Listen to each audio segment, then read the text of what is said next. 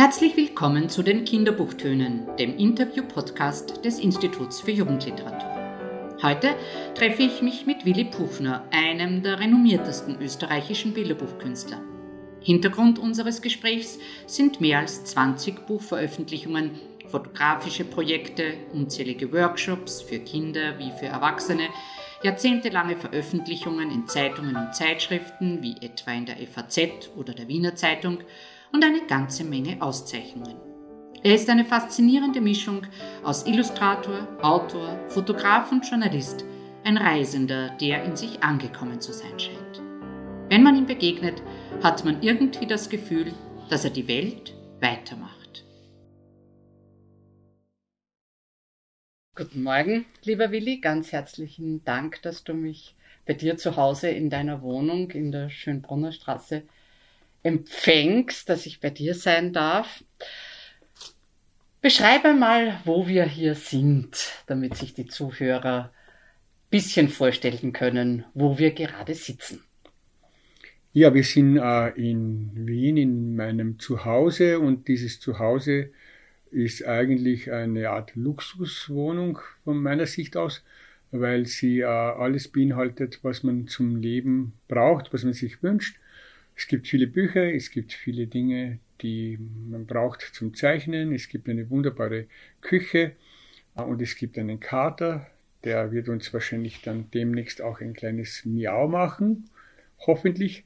Und äh, es gibt alles Mögliche. Ich meine, äh, es ist zentral und äh, ich wohne schon lange hier und es ist äh, so, dass man sich halt einfach wohlfühlt, weil viele Dinge, die ich habe, gesammelt habe und auch zum Arbeiten brauche, hier in dieser Wohnung da sind. Darf ich zu deinen Anfängen kommen, am Beginn unseres Gesprächs? Du bist Anfang der 50er Jahre in Mistelbach geboren, 52. Das ist eine Stadt im Weinviertel, im nordöstlichen Weinviertel. Das hat so äh, 10.000, 11.000 Einwohner. Ist knapp an der tschechischen Grenze. Welche Erinnerungen hast du an das Mistelbach von damals? an der Kindheit? In Mistelbach äh, bin ich geboren und äh, das ist ja natürlich nicht nur eine, ein Ort mit 10.000 Einwohnern, sondern es ist natürlich auch ein Ort, in dem ein ganz ein bestimmter Geist herrscht. Und dieser Geist ist, würde ich einmal sagen, eine mehr oder weniger äh, kleinbürgerliche und bisschen bürgerliche Stadt, nicht so viele Arbeiter. Und ich bin auch im Zentrum dieser Kleinbürgerlichkeit geboren und zwar am Hauptplatz. Äh, da war dann mein Vater, meine Mutter, die haben dann ein Fotogeschäft gehabt.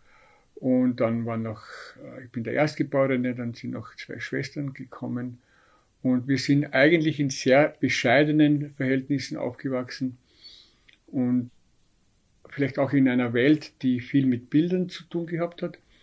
Und zwar mit Bildern, die äh, fotografischer Natur waren einerseits, aber nicht nur fotografischer Natur, sondern sie haben einfach die Welt, die Menschen verschönert. Ich kann mich erinnern, dass wir zwei Retoucheure angestellt hatten und die haben nichts anderes getan, als eben die Gesichter der Menschen äh, zu verfeinern, sie schön zu machen.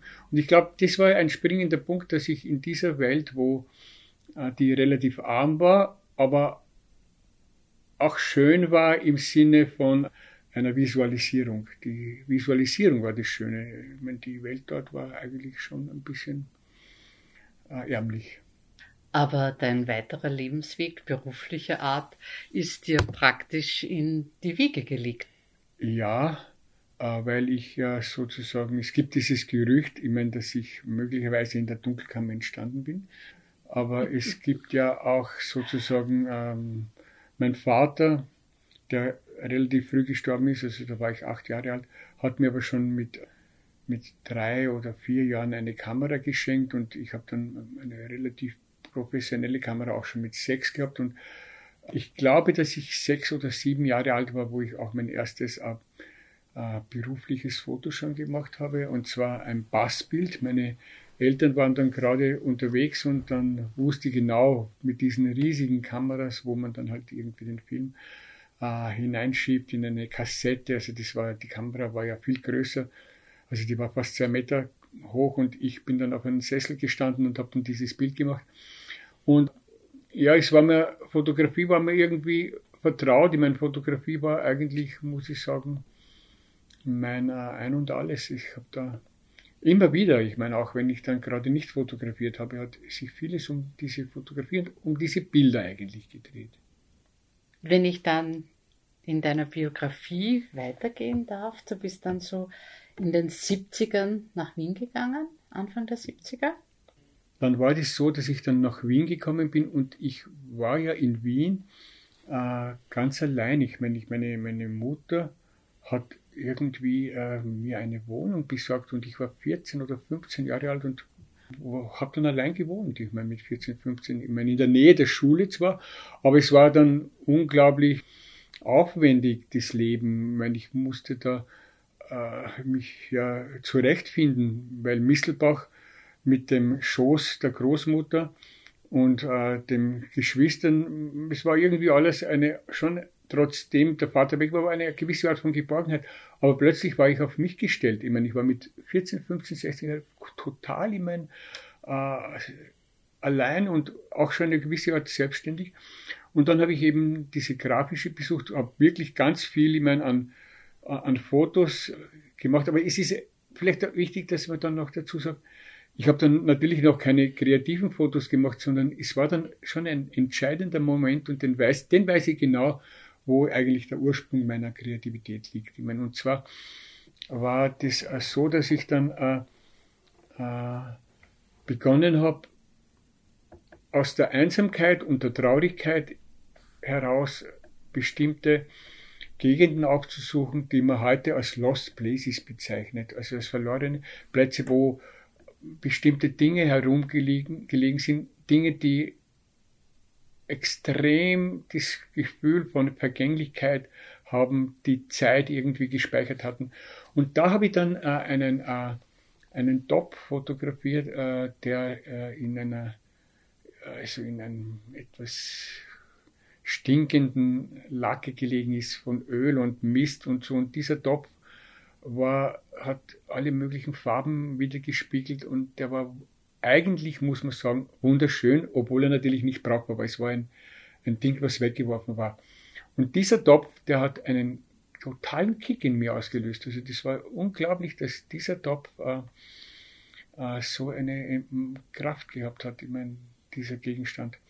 Ich habe den auch damals schon äh, äh, lustigerweise marketingmäßig dann äh, an einem, bei einem Wettbewerb eingeschickt, diesen Topf. Und zwar, der wurde von, einer Waschmittelfirma irgendwie äh, veranstaltet und ich habe dann auch tatsächlich einen Trostpreis gewonnen, nämlich eine große Trommel Waschpulver.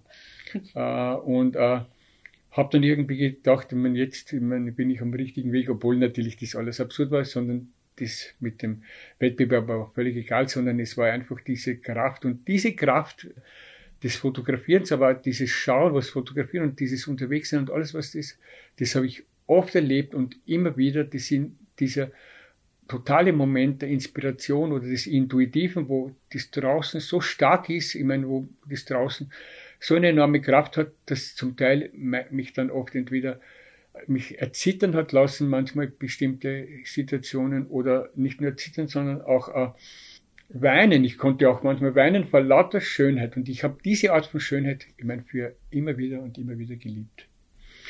Also es hat dann zwei so Punkte gegeben. Zu, zum Auslöser äh, nach der Ferne oder auch zu dem, dass ich selber halt irgendwie äh, äh, ich werden wollte, sagen wir das mal so, ich wollte ich werden. Also, und dann habe ich meiner Mutter sagen müssen, dass es mir leid tut, äh, dass ich das Geschäft, das Fotogeschäft nicht übernehmen werde, was ein ziemlich komplizierter Prozess war. Das und wäre der Plan gewesen? Dass du da, da, noch von meiner Mutter, aber nicht meiner. Und äh, ich wollte dann eben, äh, also ich glaube, ich habe damals das erste englische Wort kennengelernt in, in Mistelbach noch, das hat geheißen Freelancer. Also Freelancer, das war für mich magisch. Und ich wollte eben, und ich habe mir halt eben vorgestellt, ein Freelancer, das ist jemand, der halt seine Sachen macht und mit, von denen er, kann er dann leben. Ich meine, das ist kindliche, jugendliche Fantasie. Und das zweite war dann, dass ich dann irgendwie, äh, abgesehen von diesem einem Ölteich, wo dieser Topf gelegen ist, äh, wollte ich dann irgendwie äh, weg. Ich meine, und irgendwo andere Dinge entdecken.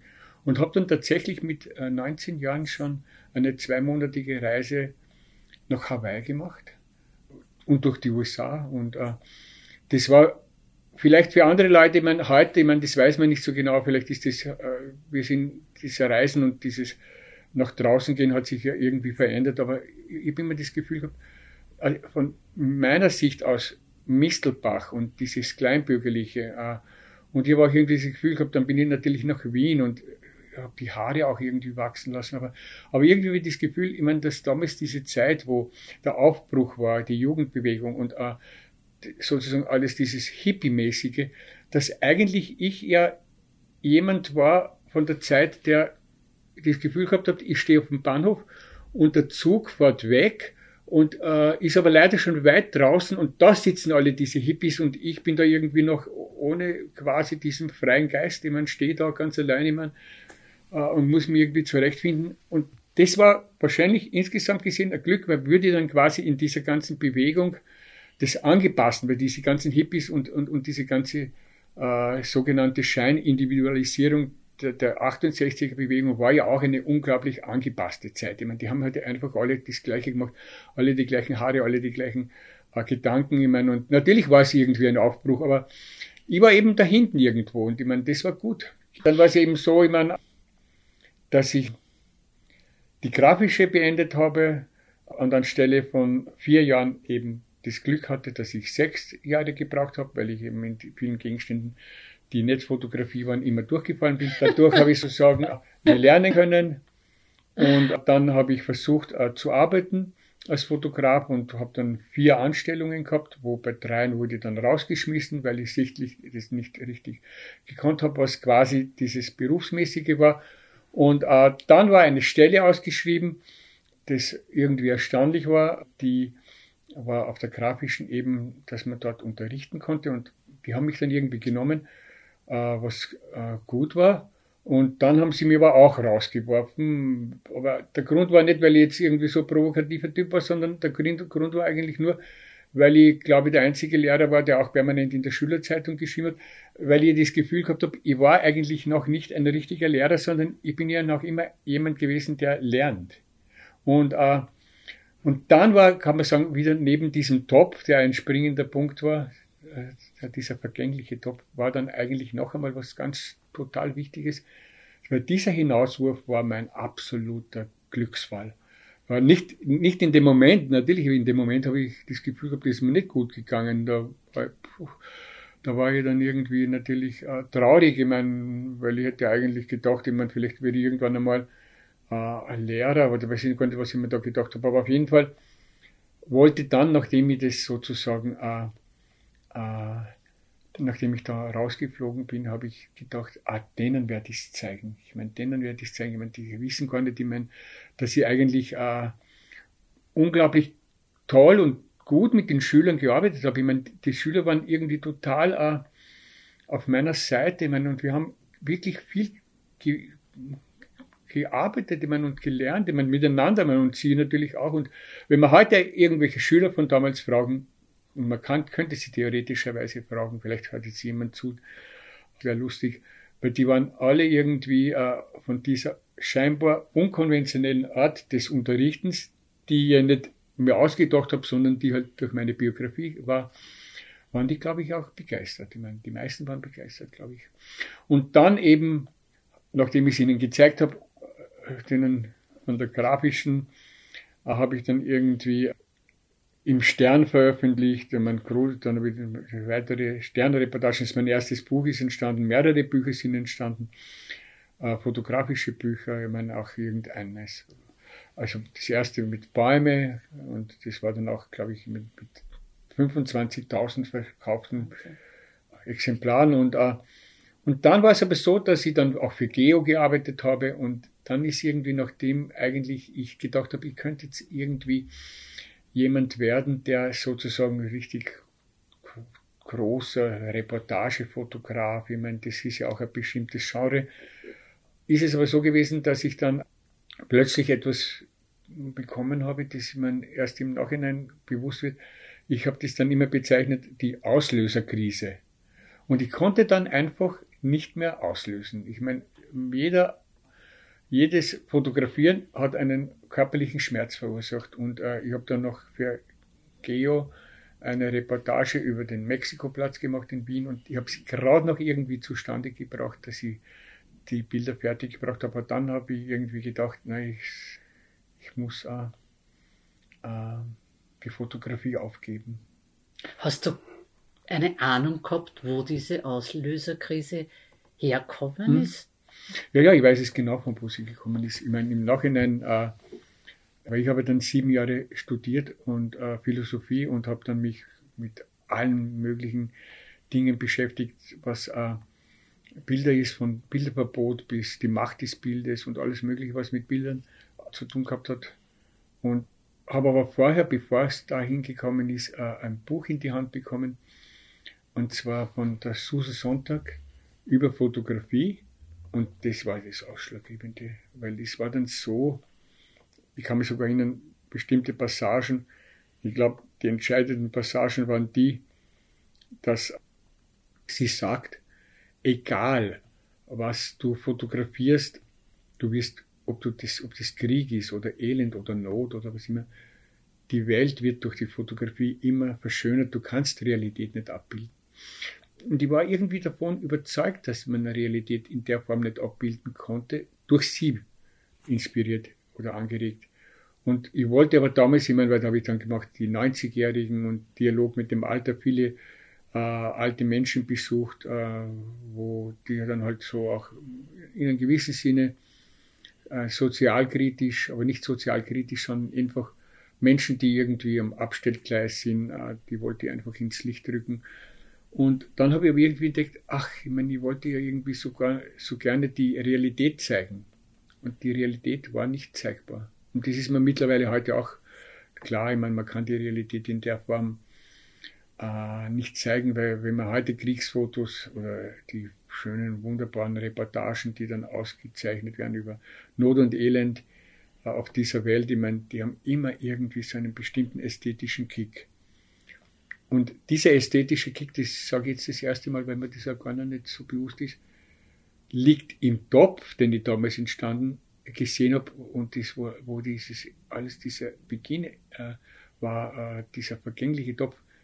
Dort liegt er auch als Ästhet, natürlich auch als was Schönes, Vergängliches, aber, aber da meiner Meinung nach ist er echter in dem Sinne, weil wir ja dann äh, kein soziales Feld betrachten, sondern einfach nur ein persönliches. Ich meine, das war halt einfach ein persönliches Gefühl, in dem ich halt, ja, vielleicht auf den Topf, auf den man projiziert oder, oder was immer, aber ich meine, auch, aber wenn ich natürlich, und, und das war sozusagen die Krise. Und diese Krise hat mir dann natürlich insofern viel gebracht, weil ich ja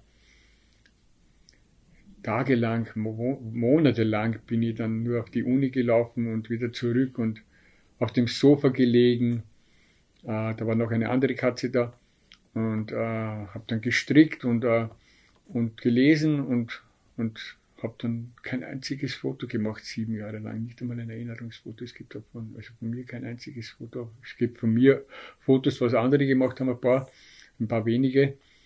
Äh, und das hat mich dann nicht so interessiert, sondern ich war dann in einer Art Bilderlosigkeit und äh, und nicht nur das, ich bin auch sieben Jahre nicht verreist. Ich meine, also ich war sieben Jahre nur auf der Uni und zu Hause beim Kater. Hab viel Fernsehen geschaut natürlich, da, da hat man dann auch irgendwie eine Art kleine Reise gehabt, aber, aber es war jetzt natürlich nicht jetzt so, äh, bin mich da nicht fortbewegt wirklich. Ich meine, heute immer nicht mehr zur Uni und wieder Retour und in die Bücher rein und wieder aus den Büchern raus und ich meine, habe Romane und Literatur, alles mögliche verschlungen und Theorie und Philosophie. Aber es war gut, ich meine, ich habe das irgendwie gebraucht und, uh, und dann eben ist, was natürlich alle Menschen, viele Menschen kennen, ist dieses Projekt entstanden, wo ich das Gefühl habe, nur in der Form kann eigentlich für mich die Fotografie noch passieren. Eben, das war die Sehnsucht der Pinguine. Joe und Sally. Ja, Joe und Sally. Dein Befreiungsschlag. Genau, das hat mich dann sozusagen äh, in einem gewissen Sinne wiederum zu der Bilderwelt zurückgebracht. Mehrfach zu dieser Bilderwelt zurückgebracht. Nicht nur, dass ich fotografiert habe, sondern in meinen Reisetagebüchern zu zeichnen begonnen habe, zu schreiben begonnen habe und dann auch zu reisen begonnen habe. Ich, meine, ich bin ja dann, muss ich sagen, äh, ich meine, äh, vier Jahre lang dort und da und dort und da hingereist. London, Paris, Venedig, Berlin, New York, Tokio, Wien, um nur einige Stationen zu nennen. Übrigens, was ich sehr nett finde, die Frankfurter Allgemeine hat ja in einer Rezension über die Pinguine, die Sehnsucht der Pinguine geschrieben, die Traumorte der Hochglanzprospekte und darum habe ich es sehr schön gefunden, dass auch Mistelbach unter deinen Reisezielen war. Ja, äh, Mistelbach war eigentlich, muss man sagen, eines der kompliziertesten Reiseziele von diesen, weil das war, vor dem habe ich ein bisschen Angst gehabt, äh, nach Mistelbach zu reisen, weil ich damals äh, ja sozusagen wie in einem späteren Film sichtbar, und zwar Forrest Gump, der sich ja auch die Haare und den Bart wachsen hat lassen, habe ich mir ja auch damals dann die Haare wachsen lassen und dann gesagt, ich schneide sie erst, nachdem ich äh, sozusagen die, das Projekt beendet habe. Und die sind dann wirklich gewachsen, gewachsen, ich meine, vier Jahre lang. Ich meine, äh, und, und dann äh, war ich, muss ich sagen, schon ein bisschen entrückt. Und man wird auch einfach irgendwie, wenn man immer mit zwei Pinguinen herumfährt, wird man einfach irgendwie, äh, einen anderen Blick. Vielleicht sollten wir für diejenigen, die das Projekt nicht kennen, kurz erwähnen, dass es sich nicht um lebende Pinguine handelt, sondern um zwei Pinguine aus Polyesterharz. Genau. Bisschen über einen Meter groß. 1,20 Meter und die hat da eine Werkstätte gemacht, Anna Plus, und die hat man die, von denen habe ich die erworben und, uh, und die waren dann sozusagen meine Reisegefährten und ich war dann tatsächlich in allen fünf Kontinenten und, ja, und habe dann nebenbei begonnen zu zeichnen. Das war Deine Materialbücher waren meine das Materialbücher. dann, zu denen möchte ich unbedingt noch kommen. Aber noch ganz kurz, weil du auch gesagt hast, also, ähm, du hast dir die Haare wachsen lassen. Du bist mit zwei Pinguinen aus Polyesterharz um die Welt gereist.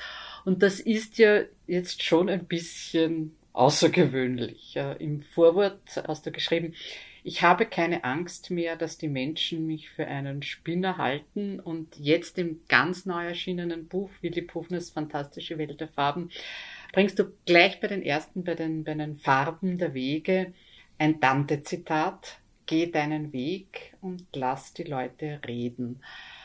Dieses Nicht-Abhängigsein von der Meinung anderer ist ein Ziel, das viele von uns anstreben. Dir scheint es leicht zu fallen. Ist ihm das gegeben? Ich glaube, dass äh, Teil seiner Selbstverwirklichung schon auch ist, dass man in sich selber hineinhört, so wie der Castaneda sagt, wenn man sich für einen Weg entschieden hat, dann sollte man das einfach so tun wie ein Krieger, der sagt, ich habe mich jetzt für einen Weg entschieden und dann nicht zweifeln und überlegen, ich meine, ah, ist das jetzt der richtige Weg? Ich meine, welchen Weg, äh, was geht denn eigentlich für einen Weg? Ich meine, diesen, dieses, äh, glaube ich, irgendwie, nicht produktiv für einen selber. Ich meine, wenn ich jetzt sage, ich möchte es machen, dann setzt es ja voraus, dass ich in mich selber hineingehört habe. Ich meine, ich habe mir ja, es hat ja einen Grund, ich meine, warum ich dieses oder jenes mache. Warum ich zum Beispiel diese Reise mache von den Pinguinen, hat ja auch einen viel tieferen Grund gehabt als nur da spekulativ, ich meine, mit zwei Pinguinen um die Welt fahren. Das war irre aufwendig. Ich meine, 80 Kilo und einen großen Rucksack, wo ich sie dann immer reparieren konnte und, und riesige Schachteln. Aber im Nachhinein habe ich natürlich äh, bemerkt, dass es einen Grund gehabt hat, der viel tiefer liegt. Nämlich es war ja nicht nur, dass ich lange Zeit nicht verreist war, und Philosophie studiert habe, wo ich jetzt sozusagen eine Abschlussarbeit geschrieben habe über private Fotografie, das ja mit den Pinguinen zu tun hat. Das ist ja eine Art über, auch eine Arbeit über Knipser äh, und so. Aber der tatsächliche Grund war, ich war ja auch, ich habe ja auch eine siebenjährige Beziehung gehabt und äh, diese Beziehung war zu Ende. Und dann stehen dort Joe und Sally ganz aneinander geschmiegt äh, und man hat das Gefühl, die beiden Objekte als Projektionsfiguren lieben einander und die stehen dann dort in der Ferne und zwei Liebende im, unter Palmen oder am Strand oder wo immer.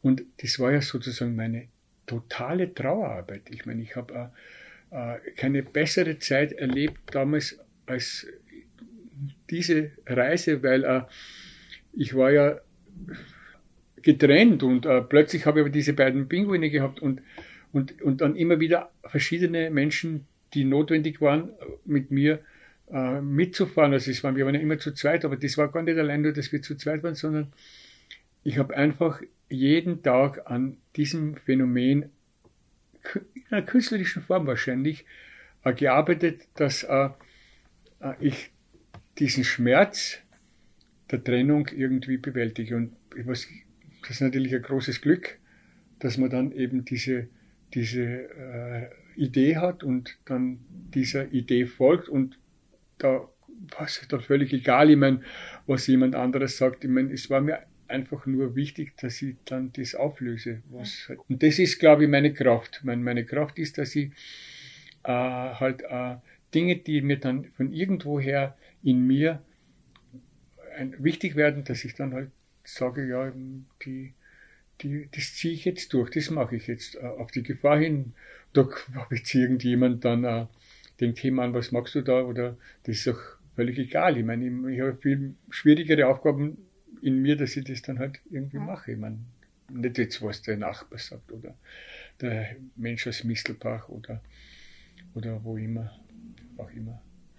Und Drum ist es für mich auch kein Zufall gewesen, dass dein erstes Bilderbuch, und jetzt springe ich ein bisschen, fünf Jahre, bis zur Publikation von deinem ersten Bilderbuch, das nicht zufällig Ich bin hm. heißt. Das passt da, glaube ich, ganz gut dazu. Darin denkst du dir Tiere aus, die es in Wirklichkeit gar nicht gibt, den Schlafschnutz, den Löwenzahn, das Schultier, die Urmuschel, die Schmuckmaus. Und du gibst ihnen Biografien, erfundene Biografien und Eigenschaften und Verhaltensweisen. Und ganz zum Schluss kommt das Allerlei, das beinahe alles kann, sich aber manchmal fürchtet und dann wieder lacht und schließt mit den Worten aber immer bin ich eines, ich bin ich. Das Buch scheint dir sehr am Herzen zu liegen. Du hast es vor kurzem, letztes Jahr, selbst wieder aufgelegt. Mhm. Ja, ich glaube, äh, mit diesem Buch ist mir ja auch geglückt, dass ich alles Mögliche daran gelernt habe. Ich meine, ich habe gezeichnet und äh, ich habe äh, ganz was, es war da ganz was Lustiges sein. Ich meine, ich habe dann gezeichnet und ganz minutiös und genau gezeichnet und das hat oft Stunden, Tage gedauert, so eine Zeichnung und, äh, und dass ich dann eben nicht allein zeichne, habe ich dann eben auf dieser Couch, die, auf der ich so lange verbracht habe, immer Leute eingeladen, die dann auf dieser Couch gelegen sind, während ich gezeichnet habe. Das waren die sogenannten Couchgespräche. Und äh, da waren ganz viele da, ich glaube 40 Leute haben mich da besucht sogar drei geschäftliche Termine, kann ich mir erinnern, die sind dann auch auf der Couch gelegen. Und, äh, sogar, und sogar eine, eine Frau wollte dann unbedingt ein zweites Mal liegen. Die hat dann irgendwie gedacht, das ist eine Therapie, aber es war keine Therapie. Ich wollte eigentlich auch nur nicht alleine zeichnen. Dann war es ganz nett, dass dann auch jemand da daneben liegt.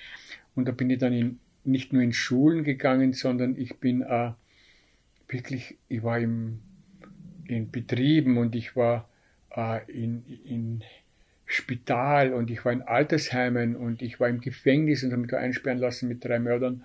Und ich war dann im Parlament und im Parlamentsclub und habe dann mit den Liberalen und mit den Grünen, die dann unglaublich äh, kompliziert, ich meine, äh, irgendwie auch ihre Ich Bin-Zeichnung gemacht habe. Und ich war Universitäten und in Akademien und ich war wieder in den Schulen und in den Schulen und in den Schulen. Ich war ganz viel in den Schulen mit dem Ich Bin und die Bilderbücher waren ja dann eben, das war das eine, diese eine Schiene äh, mit dem Ich Bin, aber die andere Schiene war natürlich dann die, äh, meine Materialtage, Reisebücher, die, äh, wo ich dann äh, mehr oder weniger versucht habe, immer langsamer zu werden, wo ich la ganz genau alles mit der Hand geschrieben habe, äh, mein viel äh, gesammelt habe, wo dann das dann einerseits begonnen hat mit dem Tagebuch der Natur mhm. und dann äh, halt äh, zu der Welt der Farben äh, gekommen ist und zur fantastischen Welt der Farben und dann zum fabelhaften Meer und äh, viele verschiedene Bücher, wo dann halt Zeichnungen verbunden sind mit handschriftlichen. Und wir wissen eh, das wird eh oft darüber geredet, ich meine, dass das Handschriftliche sozusagen verschwindet, verschwinden könnte, verschwinden wird, was immer. Ich meine, die Tastatur, das Klick, Klick, Klick soll irgendwie da unsere, unser Glück sein, aber Glück und Klick ist vielleicht was total unterschiedliches. Das mit, mit den Handschriftlichen in deinen Büchern, dieses Element, das, das es auszeichnet, das wurde ja auch also von, von Rezensenten ähm, als schwer lesbar dargestellt, als schwierig, weil es sehr eng gesetzte Handschrift ist. Hat sich äh, verbessert. hattest du, hattest du da mit deinen Verlagen eigentlich nie in Richtung, Jens Thiele hat einmal gemeint, genau, da, da macht, das macht sich schwieriger verkäuflich. Hast du da mit deinen Verlagen zu kämpfen gehabt oder war Nein, das unverhandelbar? Ja, nein, aber es ist so, ich habe ja, ähm, die Welt der Farben erscheint ja in der FAZ. Dort heißt sie Buchners Farbenlehre. Und mittlerweile bin ich, komme ich ja schon zur Seite 90. Also ich habe da wirklich viele Seiten veröffentlicht. Und da ist es ja so, dass das sogenannte Les, das Lesbare, an dem habe ich schon ein bisschen gearbeitet. Das ist meine Handschrift, aber sie ist halt, glaube ich, noch ein bisschen langsamer geworden ist. Und durch die Langsamkeit ist sie lesbarer geworden. Früher habe ich dann halt schnell gekritzelt, aber natürlich die Tagebücher, weil, weil begonnen hat er natürlich alles mit den Pinguinen, weil da habe ich ja meine ersten Materialbücher geführt, aber dann waren die Pinguine, sind dann sozusagen zur Ruhe gekommen. Dann habe ich, bin ich ja weitergereist, aber nur noch mit den Materialbüchern. Da gibt es dann die vielen Tagebücher und da gibt es illustriertes Fernweh genau. und so weiter. Vielleicht beschreiben wir deine Tagebücher, ah, deine Materialbücher ein bisschen, äh, weil ja die Grundlage eben vom Tagebuch der Natur zum Beispiel sind. Da verbindest du assoziativ Zeichnungen und Texte und auch private Notizen und Zitate und fügst das alles zusammen. Wenn man sich jetzt äh, vorstellt, ich meine, ich arbeite zu irgendeiner Seite, Beispiel jetzt äh, die Farben von XYZ, dann ist es nicht so leicht, das sind immer unglaublich komplizierte Prozesse, äh, bis so eine Seite fertig ist. Es gibt Zeiten, wo ich ein, zwei Jahre dran gearbeitet habe, weil äh, die dann liegen bleiben müssen, weil in, die kommen nicht aus einem Fluss, weil da habe ich das Gefühl, es fehlt da noch was, aber ich kann es jetzt im Moment nicht sagen, da muss ich irgendwas Bestimmtes noch erlesen, also darüber nachlesen oder es erfahren oder ich muss mich einfach von der Seite entfernen und dann wieder von einer anderen Seite dorthin kommen. Also es gibt nicht, ist nicht so, dass die äh, alle immer so zack immer in einem Fluss entstehen. Also zum Beispiel jetzt habe ich da gemacht die Farben von Norwegen. Da habe ich, glaube ich, sechs Monate dran herumgetan. Äh, weil die, das Konzept bei diesen ist ja so, dass äh, es gibt immer so kleine Tiere, immer auf dieser Seite, die kommentieren mehr oder weniger das Thema, weil neben der ganzen Ernsthaftigkeit, die ja gar nicht so ernst ist in dem Fall, bin ich auch jemand, der einen ganz versteckten Witz in meinen äh, Versuch zu transportieren es ist mir schon auch irgendwie wichtig, dass dann äh, dieses absurde Element irgendwie da ist, so ein, fast eine Art Wahnwitz. Und das ist in vielen dieser Dinge enthalten, weil letztlich ist ja dieser, dieser Humor oder dieser Witz ja auch irgendwie eine sehr äh, beruhigende Seite für einen selber. Ja. Und was mir auch aufgefallen ist in diesen Büchern, dass du auch viel von dir selbst preisgibst, von deinen Gefühlen, von deinen Gedanken. Das fällt nicht jedem leicht, sich so zu exponieren. Hast du jemals einmal Zweifel gehabt an dieser künstlerischen Ausdrucksform, so viel von sich selbst herzugeben? Nein, ich, ich gebe ja auch, wenn ich zum Beispiel zu einem Werkstattgespräch oder wenn ich jetzt zum Beispiel da erzähle von mir oder kodiert in Form eines Textes oder in Form einer Zeichnung, sogar in Fotografien kann ich das entdecken, dass ich da das Gefühl habe, ah, in diesen Fotografien, Fotografien bin ich stärker oder weniger stark enthalten. Nein, ich glaube, das ist, äh, da habe ich gar keine Probleme damit. Ich meine, ich finde, das ist äh, gut, weil ich, je, weil ich das Gefühl habe, je mehr von mir drinnen steckt, umso mehr kann auch jemand anderer eventuell für sich rausnehmen. Ich bin immer so, so beeindruckt auch davon, was du immer ausprobiert und dass du immer äh, bereit bist, Neues zu lernen und dass du irgendwann äh, sogar mal in einem Interview gesagt, dass du vor allem das gerne machst, was du noch nicht gut kannst. genau, und ich, und, ich, und ich reise auch, bin jetzt im Moment, werde ich das vielleicht jetzt wieder aufgreifen, aus den gegebenen Umständen, äh, dass ich vielleicht auch dann dort wieder hinreise oder hingehe, was mir Angst macht. Und das war immer so, dass das, die großen Reisen, die, der große Wunsch war immer eben das zu machen, was ich nicht kann, oder dorthin zu fahren, was mir Angst macht. Ich meine, das war irgendwie, aber das ist nicht so, dass ich, ich meine, so aufstehe und ich bin so der große Held, sondern schon eher dieses ein bisschen schüchterne, scheue, mut, doch mutige Kind, das dann halt sich langsam daran tastet, aber das weiß, dass er diese Dinge tun muss. Also halt vielleicht Schritt mhm. für Schritt, aber ich muss es tun. weil, weil du einfach immer erfahren hast, dass Bewegung äh, hilft, unterwegs sein. Genau, ja, einfach. Wenn, wenn man sich eine Seite in einem in deiner Bücher anschaut, da braucht man wirklich Zeit, um sie genau zu schauen, um sie immer wieder anzuschauen und äh, dass sich so eine gewisse Entschleunigung äh, dann, dann zeigt. Ich habe auch in einem Interview einmal von dir gelesen, schon als Kind war ich langsam, habe in der Schule viele Schmuckreihen und Zierleisten mhm. gezeichnet. Diese Art von Langsamkeit war für mich nie ein Verlust. In diesen Momenten war ich mit mir und das ist auch heute noch so. Ähm, diese, diese Entschleunigung äh, zeichnet dich schon auch auch aus in, in einer Form. Das finde ich auch immer sehr schön. Es ist ja die Frage ist ja natürlich, wie geht jeder von uns mit Zeit um? Ich meine, äh, weil äh, das war jetzt bei diesen Geschwindigkeiten und Entschleunigung und all diese Dinge haben ja mit dem Thema Zeit zu tun oder äh, verliere ich jetzt etwas, wann ich nicht diese Formen von Kultur, alles dieses Angebot, dieses Überangebot jetzt konsumiere oder nicht. Ich meine, muss ich das überhaupt alles konsumieren? Ich meine, also auch im Tourismus, bei den Reisen ist es so, dass dann die Leute mit Listen alles Mögliche abhaken und, uh, und es gibt Plätze, da habe ich einfach die wichtigsten Dinge gar nicht gesehen. Ich meine, ich bin dann, und da gibt es zum Beispiel schon jemanden, den ich sehr verehre, der äh, heißt Bruce Chatwin.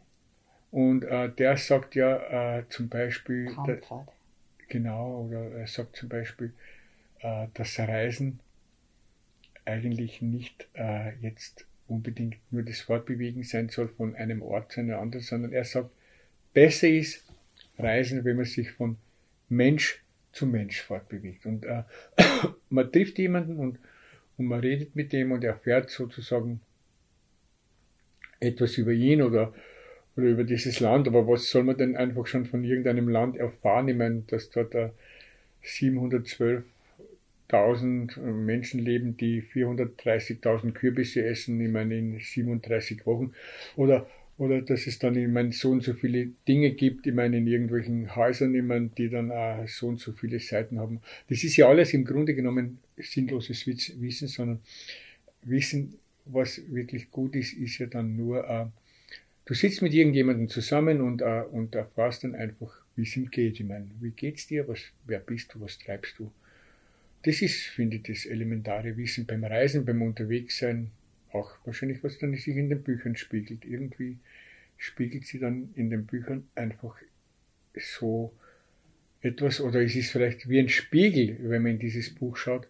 Da kann man sich dann fragen, die Frage stellen, wer bin ich eigentlich? Ich meine, und das ist sozusagen eh schon ein ganz toller Aspekt. Ich meine, dass man sich ein bisschen fragt, wer bin ich? ich meine, was mache ich bei dieser Welt? Ich meine, diese Welt ist ja wirklich, ich meine, muss man sagen, bei aller Utopie und Dystopie, dieses gibt ja sozusagen schon äh, etwas, ich meine, das sage jetzt nichts Neues, aber ich sage jetzt trotzdem etwas total Einmaliges. Ich meine, dass wir da sind auf dieser Welt, ist einfach was total Einmaliges.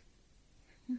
Äh, und für mich ist es schon auch äh, in deinen Büchern ganz stark drinnen, dass du den Blick darauf richtest, was schön ist. Mir ist, mir ist wichtig, was schön ist, aber, aber manchmal auch, also ich habe einmal gelesen, mir kommt vor, dieses, mit dem bin ich irgendwie verwandt.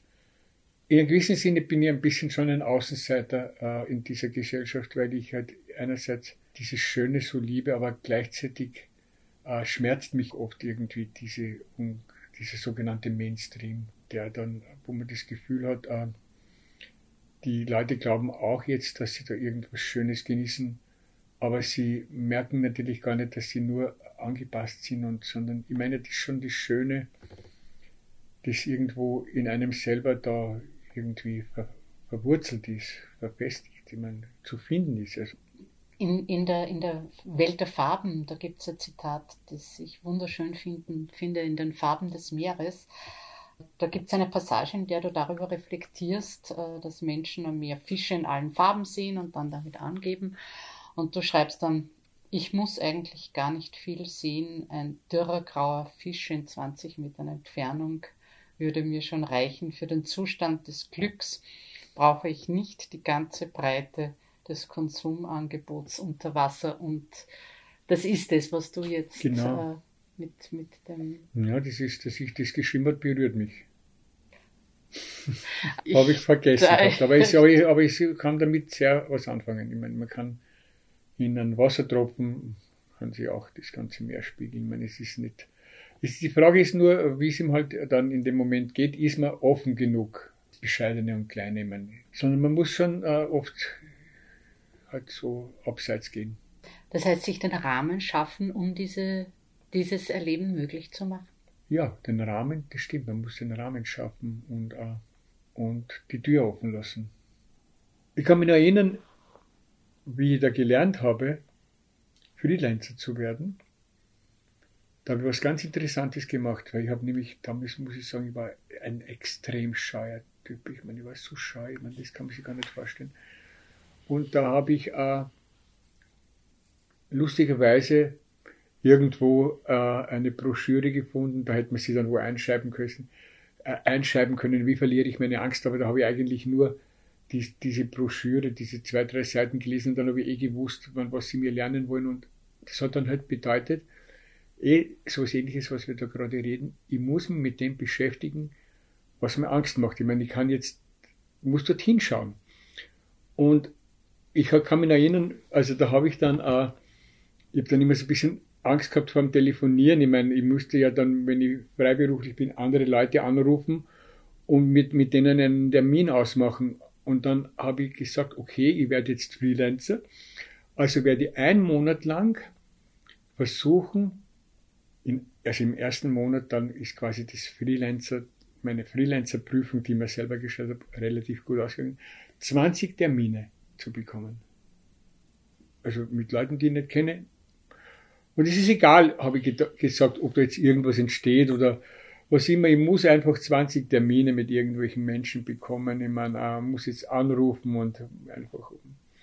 Weil wir wissen alle, was das große Problem ist. Das große Problem ist eben die Desillusion. Wenn du machst irgendwas und dann klappt es nicht und dann bist du desillusioniert und, und du und du denkst, pa, ich meine, jetzt werde ich dann vielleicht, ich glaube, ich schaffe es nicht, ich kann gar nicht weitermachen, weil ich bin einfach irgendwie zerstört und die Leute, die akzeptieren mich nicht. Also dieses ganze große Problem der Desillusion, das ist enorm. Und es ist mir tatsächlich dann in dem Monat gelungen, 20 Termine zu haben.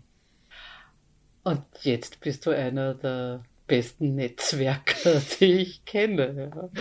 Ja, ja jetzt ist es alles ein bisschen, also Networking, Networking oder Netzwerken das ist jetzt natürlich, muss ich sagen, äh, habe ich äh, professionalisiert. Ich meine, äh, mittlerweile arbeite ich mit Mindmaps und mit äh, unterschiedlichen Listen. Meiner, ich habe so viele Listen und da.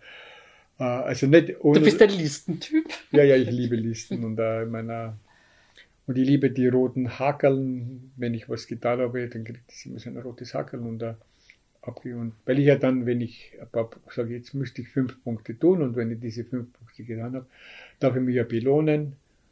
Also ich habe jetzt sozusagen unterschiedliche Konzepte. Und das hat sich dann halt im Laufe der Zeit entwickelt, äh, dass ich halt dann die Sachen mache, die ich machen muss. Und wenn jetzt zum Beispiel irgendwie eine, Enttäusch eine Enttäuschung kommt, muss ich mit dem auch zurechtkommen. Und würdest du sagen, dass das ein unverzichtbarer Teil äh, ist beim Berufsbild Künstler jetzt, sich auch selbst vermarkten zu können, zu Netzwerken, auf die Plattformen zu gehen?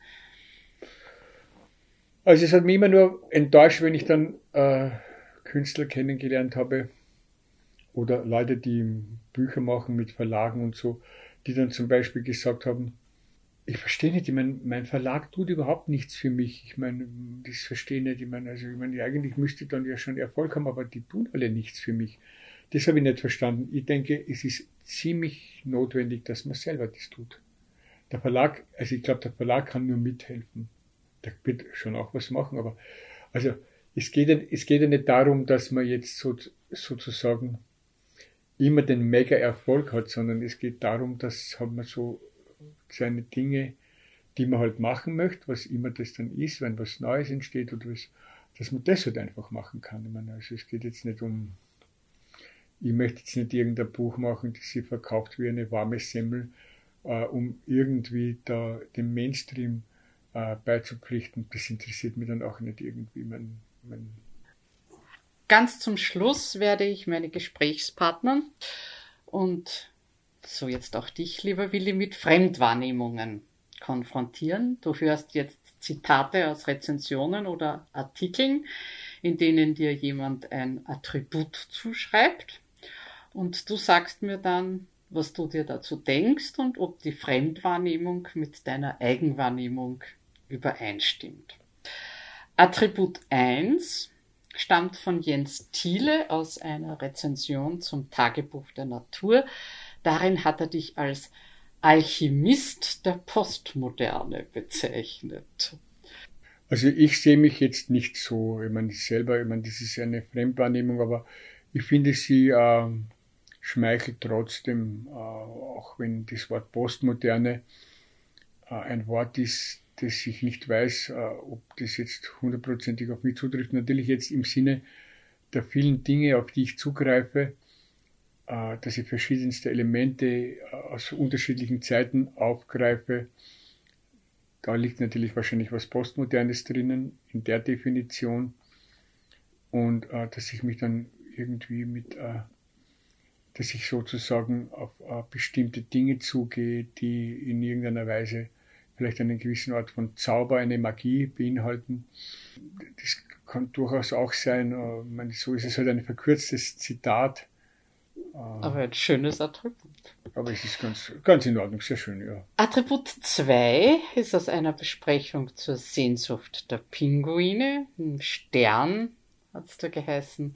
Willi Puchner ist Zeitmillionär. Bist du Zeitmillionär? Das gefällt mir schon sehr gut. Ähm, der sogenannte Zeitmillionär jemand ist, der sich erstens einmal mit dem Thema Zeit beschäftigt und ich glaube, das ist mir unheimlich wichtig. Also ich erinnere mich einmal, das ist auch schon viele, viele Jahre her, ich glaube, das war einer der Impulse, wo ich dann äh, plötzlich ganz anders gedacht habe. Ich bin dann äh, zur U-Bahn gelaufen und dann ist mir ein Mann entgegengekommen und dann hat er gesagt, habe ich gesagt, oh, jetzt habe ich die U-Bahn versäumt, habe ich gesagt, hat er gesagt, oh nein, Sie haben nicht die U-Bahn versäumt, Sie haben jetzt Zeit gewonnen. Ich gehe auch, wenn ich zum Zahnarzt gehen muss oder wann immer irgendwo in einem Warteraum sitze, bin ich meistens schon eine Viertel, eine halbe, dreiviertel Stunde früher dort, weil dann denke ich, das ist jetzt einfach die Zeit, die ich mir nehme. Ich habe hab nie irgendwie, äh, ich meine, ich bin gerne in diesen Warteräumen und, äh, oder wenn ich irgendwo hinfliege, dann ähm, bin ich auch schon meistens ein, zwei Stunden vorher dort und wenn ich was abgebe von meiner Arbeit, äh, da habe ich meistens schon ein, zwei Monate vorher abgegeben. Und ich bin nie jemand, der sozusagen im letzten Moment irgendwas tut, sondern ich habe einfach immer das Gefühl, je früher ich dort bin, je früher ich etwas abgebe, verschafft mir einfach Zeit. Und wie schon gesagt, da kann ich mich dann belohnen mit irgendwas, wo ich auch wieder die Zeit brauche. Also ich bin schon, also ich bin auf jeden Fall, glaube ich, ein Zeitmillionär. Das dritte und für mich schönste Attribut stammt von Reinhard Egartner, der dich in einer Rezension einen praktizierenden Romantiker nennt. Also wenn man es ganz genau nimmt und wenn ich eine ganz leichte Korrektur bringen würde, dann würde ich mich als praktizierenden Spätromantiker bezeichnen, weil der Spätromantiker hat im Vergleich zu dem, dass sozusagen dieses romantische Element, die Welt ist schön, nämlich was ganz was Wichtiges, nämlich dazugefügt, nämlich den Aspekt der Ironie. Und ich glaube, dass äh, in meinen vielen Betrachtungsweisen, dass die Welt schön ist, es immer auch diesen Moment gibt, dass sie auch bricht. Ich meine, es bricht manchmal diese Dinge. Meine, ah, das ist schön, aber irgendwo ist dann vielleicht doch noch was ganz Kleines, Lustiges, Dunkles, Unerwartetes dabei. Also darum eher praktizierender Spätromantiker. Ich werde das vielleicht mit ihm einmal kurz besprechen müssen. Willi Buchner, ich danke dir ganz herzlich für dieses Gespräch. Ja, und ich danke dir.